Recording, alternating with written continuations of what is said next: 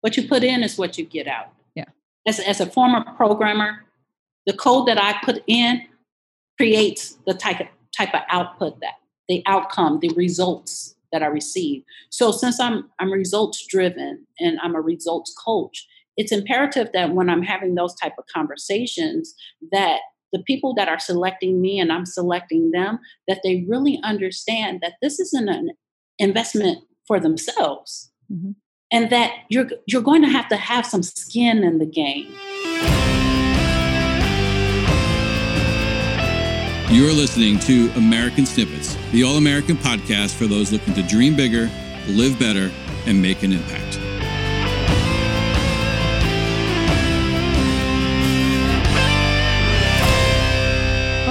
It is another week here in this big, beautiful country, which means it's time for another episode of American Snippets. Although I know we did miss you last week, and we're so sorry about that. We try very, very hard to never ever miss a week, no matter what is going on. But on occasion, very, very rare occasion, it happens that we do miss a week. Dave obviously is not here this week now as well. He is away with his family dealing with a personal situation. So I am here trying to do my best to muddle through in this introductory co- host capacity, which I do with far less panache than I do the interviews, I think. But roll with me here. We're going to get to this interview here in a minute because no matter who does the intro, Shantella Richardson, her story is just going to blow you away. She spent 24 years working her way up in the IT field. She then left that field as CEO of a prestigious company to launch her own company in a completely different field. And she grew that company to its own level of success. She's also the regional director of the Global Women Club in Chicago and an advocate for children's safety. Shantella is living her own version of the American dream, full of purpose and success, but, and listen up here, it has not always been that way. Far, far from it, in fact. In this interview, Shantella Richardson sits down and very openly, honestly, shares her incredible story of how she was abducted and victimized as a very little child.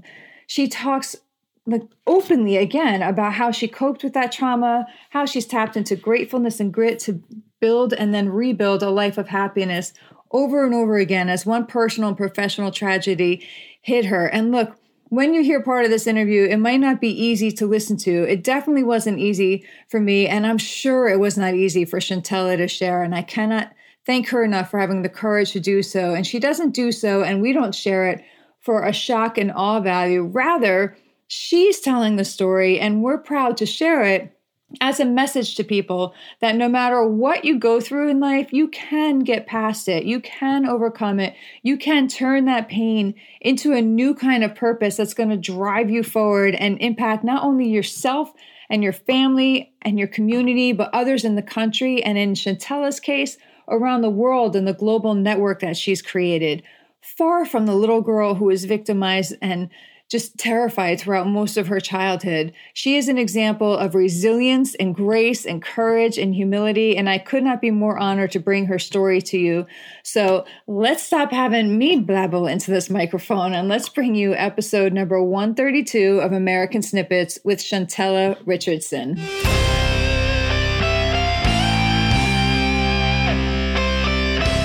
You are listening to the American Snippets Podcast. Hey there, welcome back to another episode of American Snippets. I'm your co host, Barb Allen, and today I have the great pleasure of sitting down and sharing with you Shantella Richardson, who the very first bit of research I did on her, I was like, man, this woman I cannot wait to interview because she has such an in depth story and background. And again, from the success that you see online and in person, one would never have guessed that somebody has gone through such challenges and hardship to get to where she is today. And Shantella is an excellent example for anybody looking for some kind of insight, inspiration, actionable steps to take to get past whatever challenge you're facing to apply to your life personally and professionally. She is a speaker and author. She is a coach teaching people how to get results in their lives personally and professionally. She is a regional director of the Global Women's Club in Chicago, which I love and cannot wait to get into that a little bit. She came from a hard background in a crime and crime ridden area in Chicago, grew up in not a great area, but managed to get past so much of the hardships that are, come with that and find her own way of success. She was abducted as a young girl and we're going to get into all of that now and find out how you overcome that. And she's using that experience to help others now prevent similar tragedies, which is something we love to hear. Sit back, buckle up. I know I rambled a little bit on that that intro, but sometimes I do that because I'm a person, I'm a human, and we keep it real here at American Snippets. But there's just so much, and I get all excited like a puppy trying to run so fast on his legs and like falling. Right, like that's that's sometimes how we ro- we roll here. But I did it. Here we are with Shantella. We're going to turn this over to you to start talking about your story. And first of all, thank you so much for taking the time out of your day to come sit down and, and talk with us. Well, first and foremost, thank you. Thank you for inviting me. It's a, an absolute pleasure to be here. A little bit about my story. I was born in Louisiana to a mom that, a teenage mom, and a teenage father. My mom moved to Chicago to find a better life and during that time, I stayed a little bit with my grandparents, my grandmother and my grandfather, and which were the parents of my mom. And so she came to Chicago to find a better financial life. Mm-hmm. And at that time, I was her only child.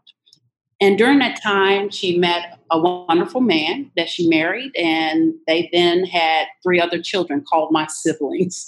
And from there, we just, my parents worked really hard uh, my father was always the entrepreneurial spirit, and my mom, the sweet Southern woman and very hardworking. And they just really wanted a better life. My father grew up in a background, whereas um, what, what we call in Chicago the inner city projects, which is low income housing. And so that's where he grew up. He was the eldest of seven. My mom, on the other hand, is like the youngest of 10. So their worlds are very different, the way they think, things of that nature. And luckily for me, I got to see, even during a time where I think was very difficult as a young person to, to kind of go through, one thing I can always say about my parents is that they worked hard. And that when they were in their early 20s, they paid cash, hard cash for their home. So my wow. parents never had a mortgage, never, never had a mortgage. So I thought that was interesting. Of course, at that age, I, I, I didn't know anything about a mortgage or anything like that. But as I became older, a young adult, I said, that's fascinating. How do you start off with so much greatness and somehow, some way, it, it tears apart? So long after my parents, you know, separated. But during that time, they loved us and they worked hard. And me being the eldest of the four children, I think, um, like I like to say, we were, I was that test child. so they learned a lot. Um, and I learned a lot being being their their child. I think my father being a very avid reader. My father collected books. And that was the cornerstone, I, I honestly believe, of some of who I am today. So I was able to go in his room and there would be a wall, literally a wall of books. And I would I could just even now see myself as a young person, I'm running my fingers along the spine of those books. Not always understanding the words or the concept, but they I blossomed it, it made me grow. And one book in particular that really set my little spirit on fire was Think and Grow Rich by Napoleon Hill. Yeah. How does a girl that age, were you like around 13 when you started doing how so I mean, you know, I'm a mom and my kids are older than 13 now, but I have a 14 year old stepdaughter and and a 12 year old stepson. And I know a lot of kids those age, they're not picking up Napoleon Rich think I mean Napoleon Hill think and grow rich. You know, they're not they're not picking up those books. They're, you know, on their phones, they're into friends and part things that kids are into. You know, what what led you to at that age think so seriously? And I know you mentioned you saw your parents buy their house with cash and that's a big deal. But, but even the fact that you noticed that a lot of kids wouldn't necessarily notice that, you know, to the depth that that you did. So what is, you know, what led you to to pick up that book and be so inspired by it and how can other parents maybe how can parents maybe convince their kids to do the same well that's interesting. I, I think it was the title. Uh, yeah. i judged a book by its cover. That literally that's that's what i did. Okay. The marketing the branding word genius like, yeah. Yeah i was like think and grow rich. And as a, a, a young lady in the inner city and that was big. I saw a lot on TV that didn't resemble the area in which I lived. Mm-hmm. And so you asked a question like what what kind of led me to to read that. One the title of course, but I think before that why was I even looking for a book, right? like yeah. why am I in my parents' room looking at, at books? Right. I was a loner. I was one of I was abducted as a young girl, and I think hindsight is always twenty twenty. I definitely wouldn't have put these words to it back then, but I shunned away from a lot of socializing. So, although I, I, had quote unquote friends and I got out and I played with the kids, I would have to come back and um, reinforce my skills of socializing. Like that did not come easy for me. And it honestly still doesn't. I, I think that's just something that will be a part of me. And every morning, every day, I have to flip that switch and say, hey, regardless of what I'm thinking, I got to go out and be productive. Yeah, no doubt. So t- you were abducted then before younger, like very yeah. young. How, how old yeah. were you? Uh, tell us the story. What happened? Well, I was about four years old. Okay. My, my, as I stated, my parents hardworking. My dad was already at work. My mom had the responsibility of dropping me off at the babysitters. And the babysitters, loving couple, had children of their own. I was the youngest. And at that time, um, my mom had uh, my sister. And so my sister was just a, a lap baby at that mm-hmm. time. And here I am, you know, four years old, with running with the big kids to the grocery store. And and we had done it plenty of times. It, wasn't like a big deal. It was a beautiful summer day. I remember it right now. It was a beautiful summer day. I had on little shorts and t-shirt and canvas tie-up shoes. And off to the store we went. And I can clearly recall there were a couple of people just standing out front of the store, just mingling. Uh, didn't seem like anything was wrong to me. And still being that little country girl where when people speak to you, you speak back. I remember the guy saying, you know, good morning. And as we all entered into the store, I remember looking up like, good morning. And we went in the store and got whatever it was bread, eggs, milk, whatever it was. And as we exited, the big kids went to the right. And I remember pausing as he stepped towards me, he was like, Come here. And I remember not even making a full step, but just pausing long enough to make a gap between myself and the mm-hmm. others.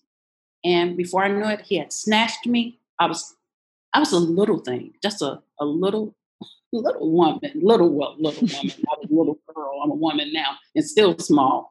But I remember that he grabbed me and off he went. And I, I can remember people saying, like, hey, hey, because by this time the others realized I wasn't in the pack.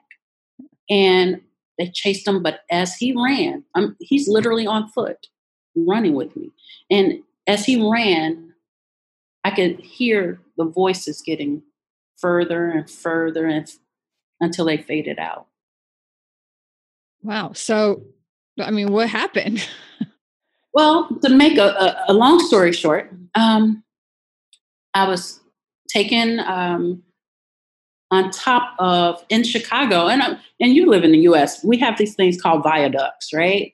And on top of this viaduct, what I remember was gravel and railroad cars. There were several detached railroad cars. Um, there was there were no items in it or anything like that. It's as if they'd been abandoned. And there, there were all these railroad cars, and it was sunny out. It was really, it was really warm. And and I could hear the city beneath me. I could hear the bustle of Chicago below. But there was no one up there but him and I. And unfortunately, I was sexually assaulted wow. as, a, as, a, as a child. Wow. And so um, there are things, even my adult mind can't wrap my head around. Right.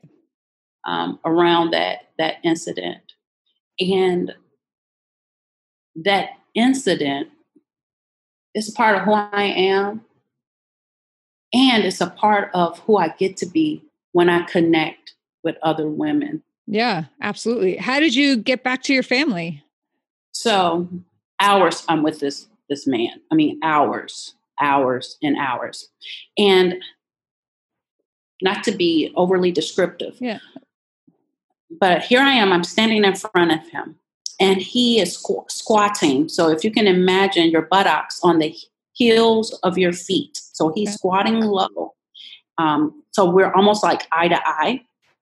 His I'm standing in between his legs and he's talking to me. And he's and he's trying to stop me from crying.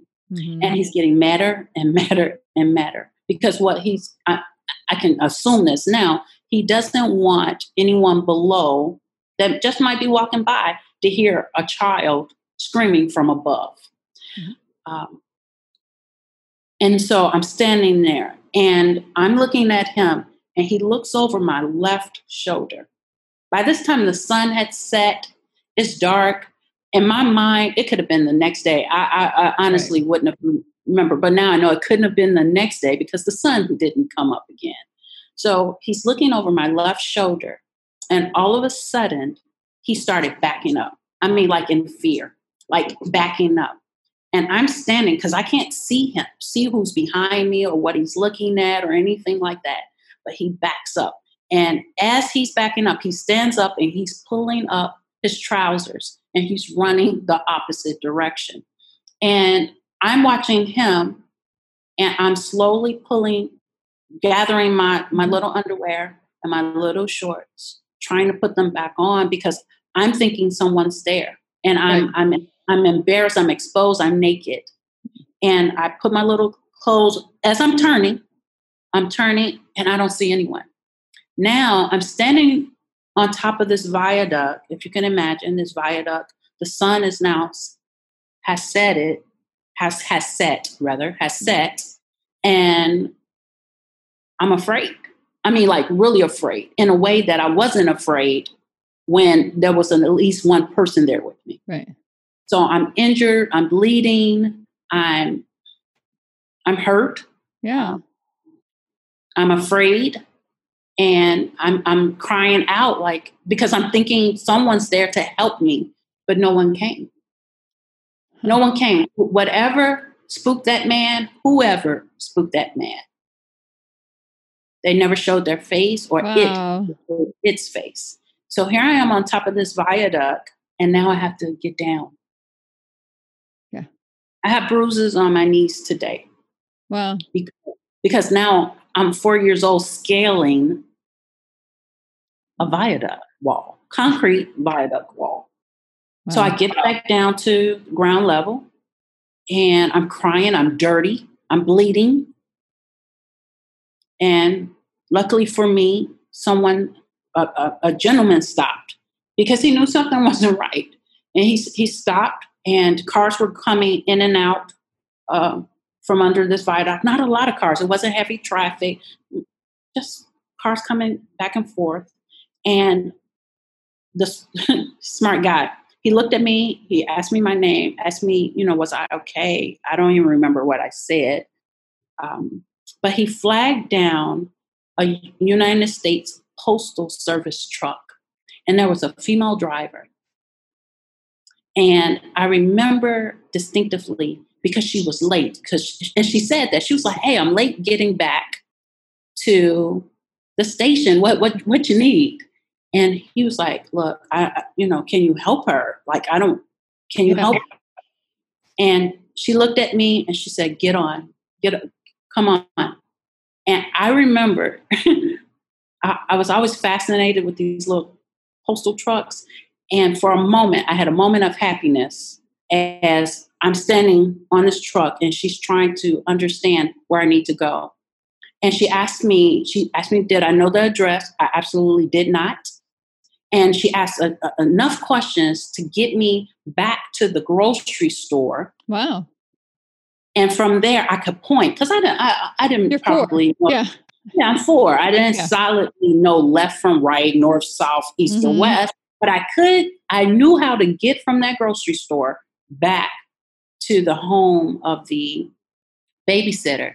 And as she approached the street, there were police cars, several, um, because they were just there. I, I'm not sure as a as an adult, even today, um, why they were there not looking for me, but they were definitely on the block. And as she entered, um, I remember being greeted by the police and my my uh, babysitter at that time. But that's that's how I got back to Wow. the um, to the babysitter house, and um, I feel it's, and that's how I know there's a God. I don't. Yeah. I don't care. Nobody else tells me. That's how I know there's a God. Yeah. Chase that guy away. Like, that's crazy. Did they ever, was there ever any justice?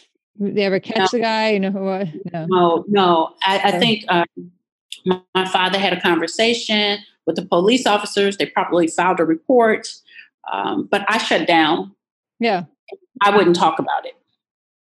I didn't talk openly about this situation for decades. Yeah. I mean, So um, Yeah. I didn't have language for it. I, Yeah. How how do you say I've been right. sexually assaulted? I didn't even know what sex was. Right. Wow. Well, thank you. I mean, for sharing that with us. I know we got heavy, like right off the bat. Um, I appreciate that you were willing to do that. Uh, and I hope everybody, yeah, I hope people who are listening, I know a lot of people have had even similar things, you know, happen in their lives that they still just can't mentally grasp happened. you know, Yeah. it takes a lot to sometimes kind of break through that whole wall that you just instantly put up to just not go there, right? You compartmentalize those things and you just tuck it away and say, I'm just going to leave that there. you know? And at Well, some point, you- I still do. yeah, yeah, you circle back to it. of it. I don't put the emotion to it. I talk about what I recall as the Right. facts. Yeah, yeah, yeah. Um, and so at four years old, you you discovered that you have a, a will, though, that you have a strength and you have an ability to survive and Yeah. get through things that you are tougher maybe than any four year old would have thought that they could be, right? Because yeah, I, I don't know if I would have Yeah. thought that at four, of course. Yeah. By no means. I, I know I didn't think that at four. I thought I did something wrong at four. okay. Or I, I wondered why. Okay. right but but as i am older now and i look at other four year olds or five year olds or three year olds i can't fathom most of them uh, going through something as horrible as that Yeah. No doubt. or an adult or an adult for that matter So you're back with your family and you just have to roll on with life, right? You just, Yeah. your Yeah. parents have to go to work, your siblings have to go to school, you have to go back to the babysitter. Like well the babysitter i never went back there you never again. went back there. i've never seen those that that family uh, um again in that capacity Yeah. never never never again and um yeah so so um my parents didn't think it was a good idea Yeah.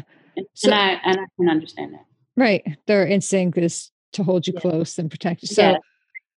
so moving through childhood and all that, you you've tucked that away in your corner and then you start paying attention, or maybe you were already paying attention and you realize, hey, my parents are tough, man, and they're doing some things right. And then you find yourself reading Napoleon Hill's book at 13 years old. i believe it saved my life i really Yeah. do in a, the weirdest in the weirdest way i think when when when you have such a travesty at such a young age um, especially those developing years um, and like I said, I, I, I became a hider. I, I want to go play. I don't know if it's safe to play. I, I started having horrible nightmares. I had nightmares for years, for many hmm. years. Um, during that that process, I didn't have therapy. I didn't talk about it. My mom, um, my mom was pregnant with the third child, which was my first brother. And so during the time, my mom wasn't informed. So I didn't even have the hug of a mother. Your mother never knew what happened. Not not initially. No. Wow. Wow. Not initially. So because she had a high risk pregnancy. Wow. So some adult thought that was a good idea. Some adult thought it was in the best interest of my mom and the high risk child. Wow. Not let her know that her four year old daughter was abducted and sexually assaulted. Oh my yeah. gosh! Yeah, I mean, I, even oh, I'm like, well, yeah, they thought that was a good, like somebody thought that was a good idea. So yeah. you just couldn't tell your mom, "Hey, I was taken." I don't. Think, I don't think I would have even. Because again, I thought I did something wrong. Yeah. So, so as a child, here you are. You think you did something wrong, my mom doesn't know to even have the conversation. Yeah. And my father was the one that pretty much, honestly, was the one like, hey, you don't talk to strangers. You don't, you don't do this, you don't do that. And I think in his defense, he, he didn't know how to handle that. He yeah. didn't know how to handle emotionally that a child had been abducted. Um, I think he felt like partially responsible in his own fatherly way because he wasn't there to protect me in some way. And at the same time, he wanted to protect his unborn child um, because my mom was having a really difficult time. And I think they thought that eventually I would talk about it, and I just didn't. You just didn't. Up until I was a teenager with my mom. When my mom is when, and, and she said, no, they eventually told me. And I, but I didn't know until I was in high school that she had ever been informed one way or the other. Wow. Wow, that's a lot. That's a lot. And we're we're just like touching the corner of you know of the cover of your story there. That's just a, a lot. But um so then now you're a teenager, you're starting to read these books, you're starting to think big, you're starting yeah. to make these plans for yourself. And then at some point you have this conversation with your mom and your dad and I don't know, does that heal? Does that hurt? Does it open? Uh, you know, does conversation. I think um, it was just always on my mind. Yeah. I didn't have a conversation with my dad about it again up until about four years ago. Wow. Okay. Yeah, because I knew that he knew, and and I um, I I didn't blame him that I was abducted, but I blamed him for how I felt after right. the abduction. Right. Like I didn't feel nurtured or loved. And that was something I needed to have a conversation with him so that I could have some closure right. around his impact on me for the next several years. Yeah. Yeah. yeah. Of course. So getting through, I mean, you were going to school this whole time. You went through high school, made it through high school. And then after high school, what comes next for you? Well, after high school, I, I went to university. Um, I knew it's interesting. As, as a kid, I was a dreamer. I've always been this big dreamer. I wanted to be an astronaut and travel in space and see stars and do those type of things. And I didn't know any astronauts. So that was told to me uh, like my senior year in high school. And they just like, ah, you might want to do something more practical. and so I remember distinctively looking in one of those career books. Oh, yeah, yeah. That's what we had back then. Yeah. Here's 30 choices. Yes. I'm so happy somebody. Map out your life. Yes. yes. Someone else remembers those. Yes. So I look in this career book and I, re- I recall like um, chief executive officer being number one and number two was a probably a surgeon and three and four, and come on down. And finally, I see pharmacists. So, hmm, that's that's that's a decent salary. It sounds reasonable, and that's how I chose what my major would be in school, literally, based off of salary. Yeah. not just that, what I thought I could become. So, so I didn't at that time. I didn't even know what a CEO was. So they were just words to me. Even even after reading books, you, I didn't have anything to attach it to because I didn't know any chief right. executive officers. They they were just empty words to me. And so I didn't know personally any surgeons or or anything like that, anesthesi- anesthesiologists, anything like that. I didn't know the, any of those. And so when I got to pharmacist, I said, okay, okay, I, I, I can do that. And I went to school and I studied really, really hard. And at that same time, the computer was making its turn around the corner. And my father just happened to have um, a, a, physical computer in the, in the home when I was actually in high school. I was the only one that I knew of of my peers that had a computer in the house, and I just I was drawn to it. I was I was always um, capable with utilizing a computer, but at that time I didn't see a career right in computer science. I, I didn't even know that there was such a thing, and so I've continued through pharmacy, and then always fixing stuff. I, re- I remember I remember the at that time they had a dot matrix printer to print. Oh yeah, I remember those things with the like sheets that tear off on the side. The little yes, yes, we had those for all sorts of things, and then you had the label maker, yeah. and the system would always go down. And but I was the one like, don't worry, let me let me go fix it. And although those were small things to me, to the um, pharmacy section, that was big. So yeah. I transferred from that arena into the computer science arena where I stayed for well over two decades. How was it then to you know grow your career in that industry? That's a competitive industry and am I right in saying it's male dominated?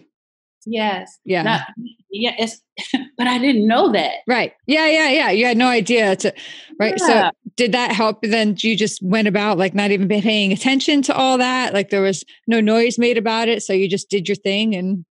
Well, when I first, yeah, when I first started in that industry, I, I was promised a certain type of role and I ended up a backup, backup receptionist. And I just was like, okay, well, I'll be the backup, backup receptionist. But in the meantime, I just honed in on my computer skills, went back to school, um, got another degree, and just did what I thought was best.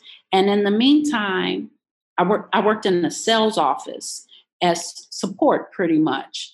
And in that support capacity, I did minor computer related work.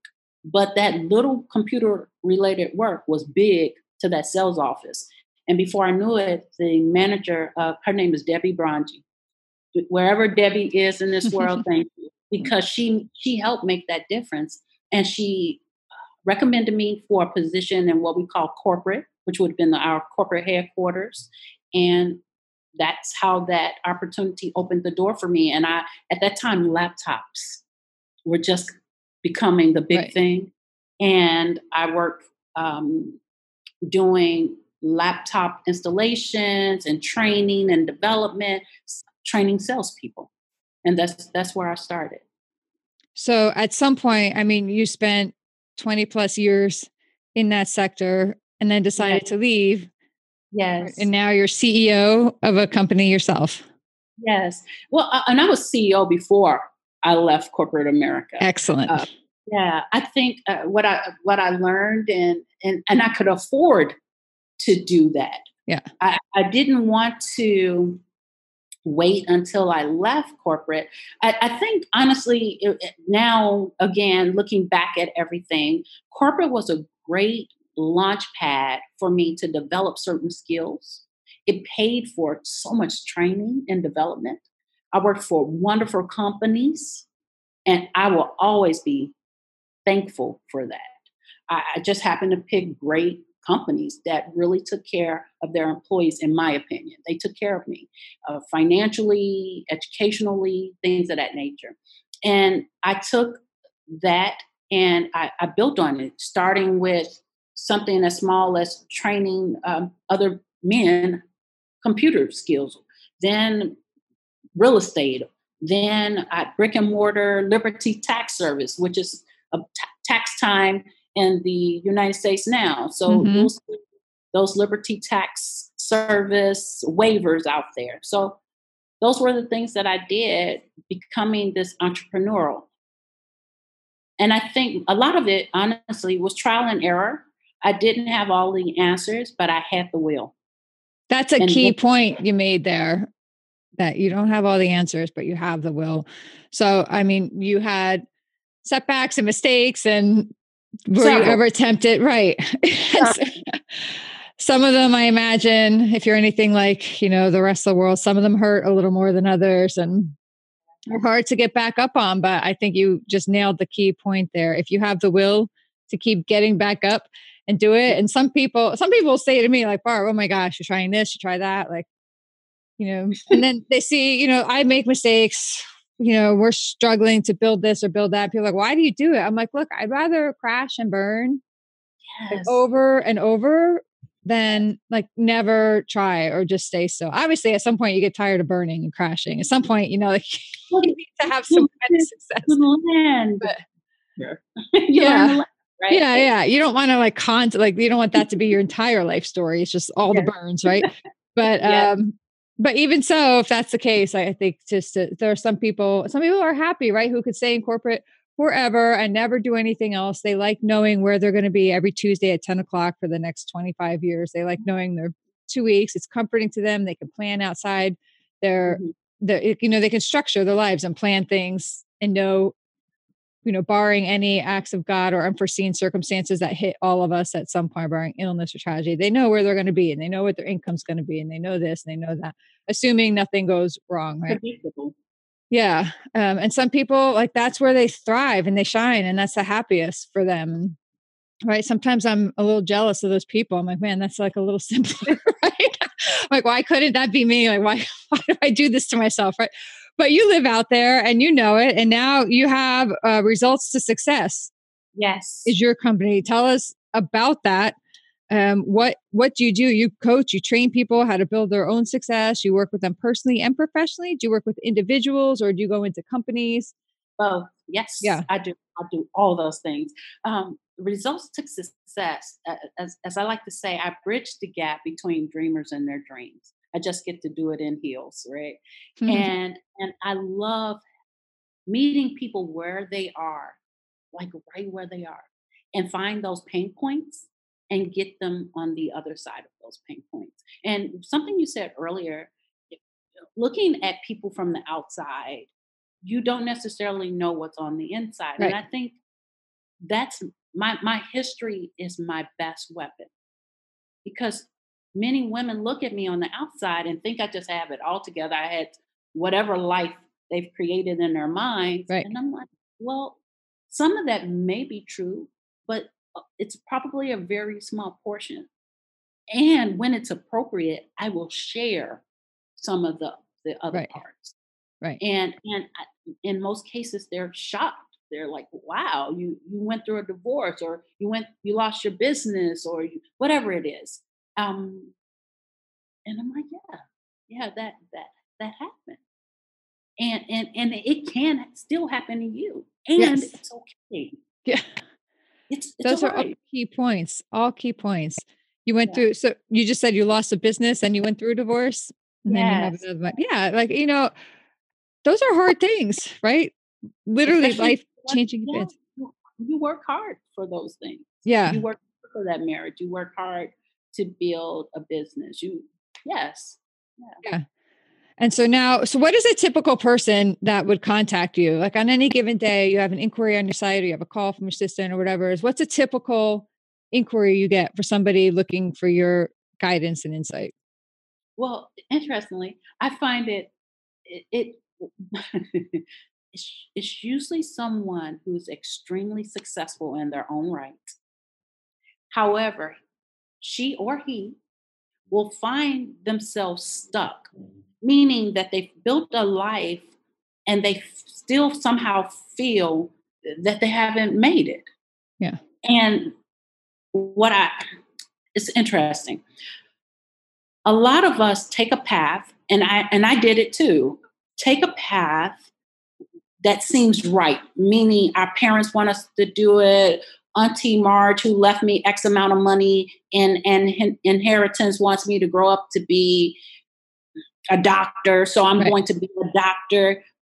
And that sounds great until you're living in that life that you didn't create for yourself, that you allowed others to create on your behalf and you just inserted yourself. And so what I find is that I have several people that will come to me who have somehow um, cocooned themselves in a life that they didn't create and they want out.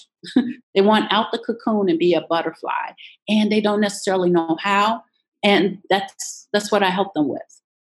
That's pretty cool. That's what we talk about a lot here. And that's one reason we do what we do, right? Is because we got, you know, there's so, I'm sure you are exposed to it too, or hear all the negativity going on in this country. Like we're, it seems like every day in the media, the news, online, social platforms, just people complaining, talking about how doomed this country is, how terrible the people in this country are, depending on which person you are, you know, the other side, right? And it's, it's depressing and overwhelming but there's really there's so many paths. And we i think uh, we think and again it's why we're doing what we're doing. I think a lot of the the anger in this country is based out of people's own lack of fulfillment in their own lives. It's like misplaced unfulfillment and hang and it's much easier to jump on the wagon and be like oh this let me just vent all my frustration and rage here at these people on the other political party or you know the person in the white house or whatever it is instead of looking inside and, and addressing.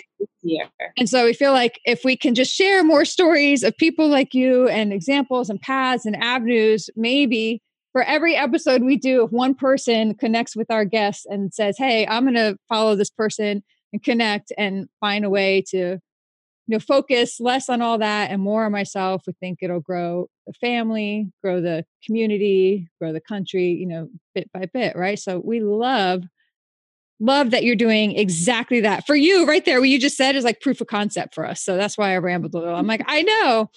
Could people you know around me like you're kind of crazy you know? It's it's not it's not a widely accepted way of thinking right? No. Eh we're no, the minority voice um.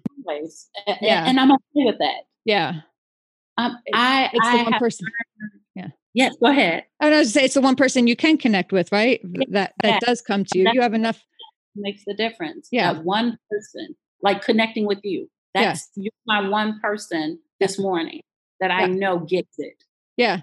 No, that's great. So what is the average, like say for an individual, do you have like a time span that you that you know, I have a six month process mm-hmm. we're going to walk you through or you know here's first 10 day you know what is your app what's your procedure you know your process in general but and i know it's probably changes for everybody but it depends examples. where they exactly it depends yeah. on where they are what it is that they they desire their yeah. outcome to be and so some people i think um, visualize themselves doing less work than than needed and so or they overshoot it by months. So so I have packages anything from 90 days. Hey, let's just start at a 90 day and, and work on one quarter and work backwards. Let's reverse engineer and get you to here are the steps. Let's let's work through that. Yeah. And then I have people who are like, well, that doesn't sound like enough time. I, I feel like I need more time. And they commit for 10 months. I only will do up to 10 months at a t- at, at a time. And right. when I say 10 months, meaning we may have a conversation, meet face to face or over Zoom or anything like that twice a twice a month. And some people they want they want to connect even if it's for 15 minutes every week. So I make it work for for my my clients. That's awesome. And you have been able to create a successful business doing that which is yes. so cool. It is so cool. It's just, again, it's using your past experience, everything you went through professionally to reach back and help other people get where they want to be which is yeah. great. And you are now regional director of the Global Women's Club in Chicago, which I mm-hmm. love too. As we talked about, man, it has been very hard for us to connect with women, you know, successful women. They don't want to, I, I don't know. I don't know what the problem is. I don't know if it's like our, what we're doing, whatever, but it's been way easier for us to connect with men and very successful men um, and genuine military heroes, law enforcement heroes, people who have huge followings who charge thousands of do- thousands of dollars for an hour of their time will sit down with us and share. But for some reason, it's harder for us to connect with the women. Um, so the fact that you are in a giant organization centered on women, I love. I love that there's actually women connecting with other women out there and working to each other up. Yeah. What tell talk about the Global Women Club. Um, you know, quickly give a just explanation of what it is and and what you all do and why it matters. Well, Global Woman was founded by Mirela Sula, who is currently living in London by way of Albania. And so she had her own story. She has her own story. Yeah. And, and which led her to pretty much very little income, a, a young son in London. And so she created a space for women like herself. Uh, started as migrant woman, and then that evolved into global woman. Global woman then evolved into adding clubs. It just so happened I met Mirela in 2016, and at that time the club experience didn't exist at all. It, I don't even think it was a thought of hers.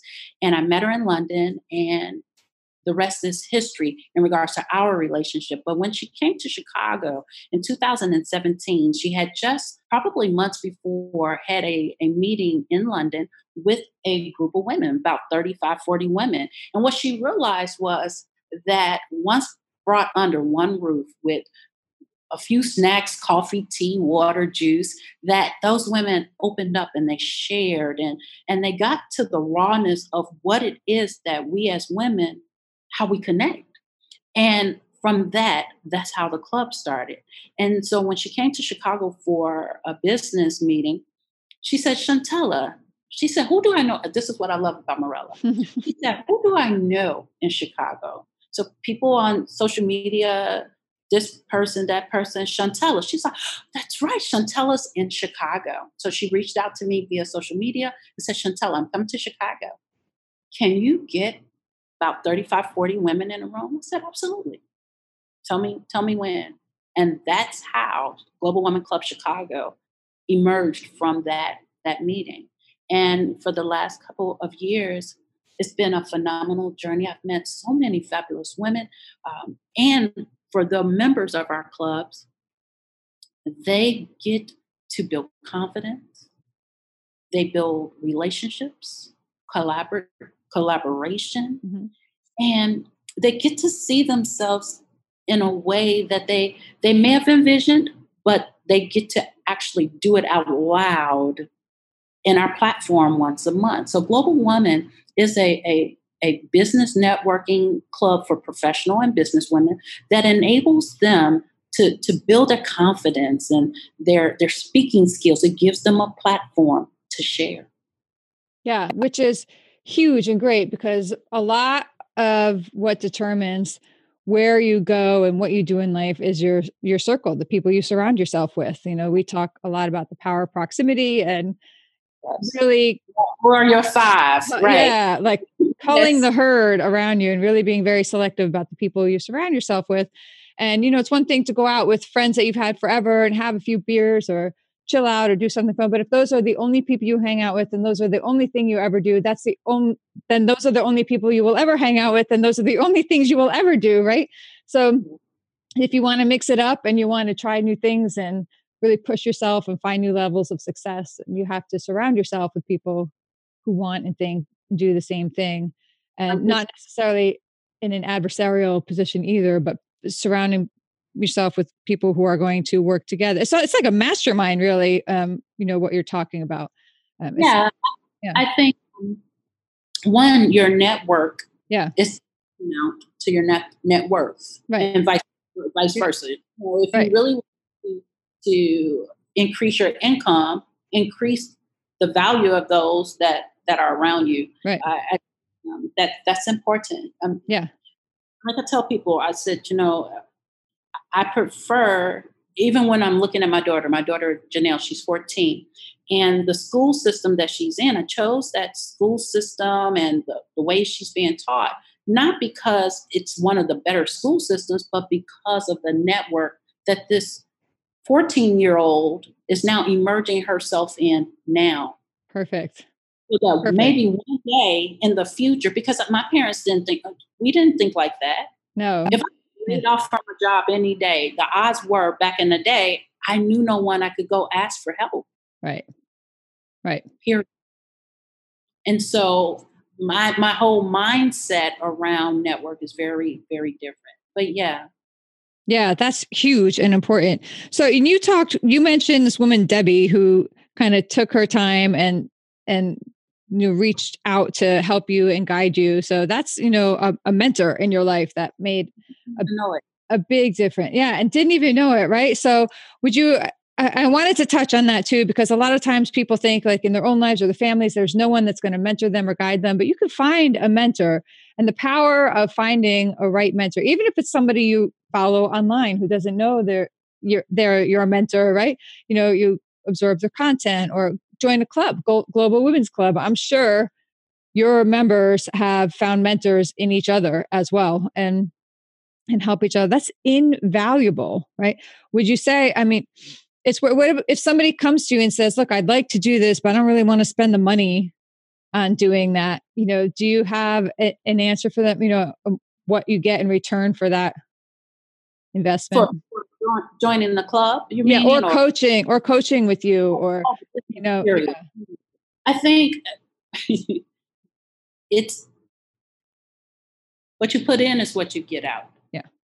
As as a former programmer, the code that I put in creates the type of, type of output that the outcome, the results that I receive. So since I'm I'm results driven and I'm a results coach, it's imperative that when I'm having those type of conversations that the people that are selecting me and I'm selecting them that they really understand that this isn't an investment for themselves. Mm-hmm.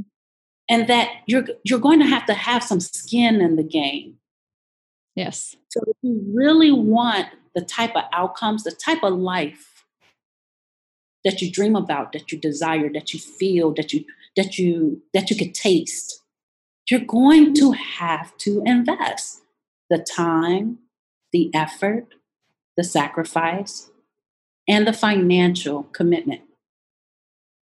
Yeah, it's true. And it's a hard lesson to learn. But once you start doing it and you start going to these events and getting that coaching and meeting these people, you quickly start to realize it can change. And there's really no end to it. No matter how successful you get, I think you can always continue to invest that back in yourself, you know, invest in that one-on-one coaching, invest in coming to meet and mentor, invest in that networking club, the resource club, the mastermind, go to that event or whatever it is. But I think that's something that is super important. I love, love hearing that, you know, you're out there doing that. I have a friend um, I was just talking to who's at a whole new turning point in her life too. And because we're in New York, you know, next week or the week after, there's Global Women's Club in New York, and we're going to go check out that meeting. And uh, hello, send my love. yeah, I will. I will. I got to meet Mirela when we both spoke at an event, um, and she, you know, she's. I, I couldn't believe it. I was like, oh my gosh, the founder of the Global Women's Club like actually came up and spoke with me and was chatting with me. I'm like, oh, that was, you know, it was cool. yeah. That's how we all are. Yeah. Yeah. He has that the whole funnel effect from yeah. top. So yeah. she she has an eye for all of the directors. And something else you just said, like you said, I'm going to the the New York meeting soon. And I'm like, say hi to Mindy. Yeah. As a woman, I feel special that I can go to different parts of the world and know that there's someone that that I might know. Yeah, or, that's cool. Even if I don't know them personally, that I can be connected to through this network.